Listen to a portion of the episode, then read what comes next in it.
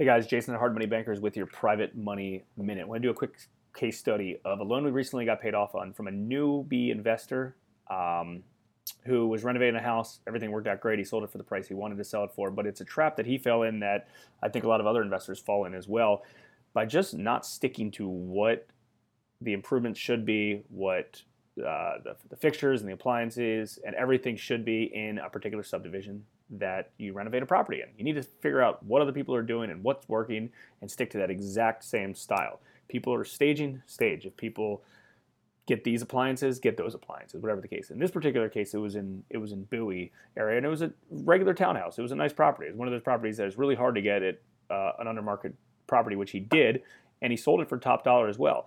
And there was a few really interesting things that he put in place that I was confused why he did it.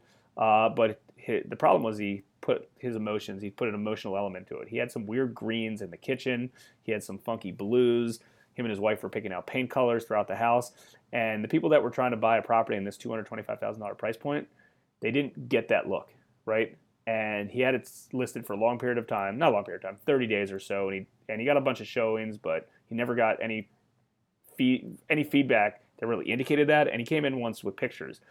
And for some reason, he showed me these pictures on his phone, and I'm like, why did you pick those paint colors? He goes, well, you know, I think that's what people want in this neighborhood. And I'm like, did you do the research? I was like, let's go online, let's figure out exactly what other people are doing here and stick to exactly that, which he did. And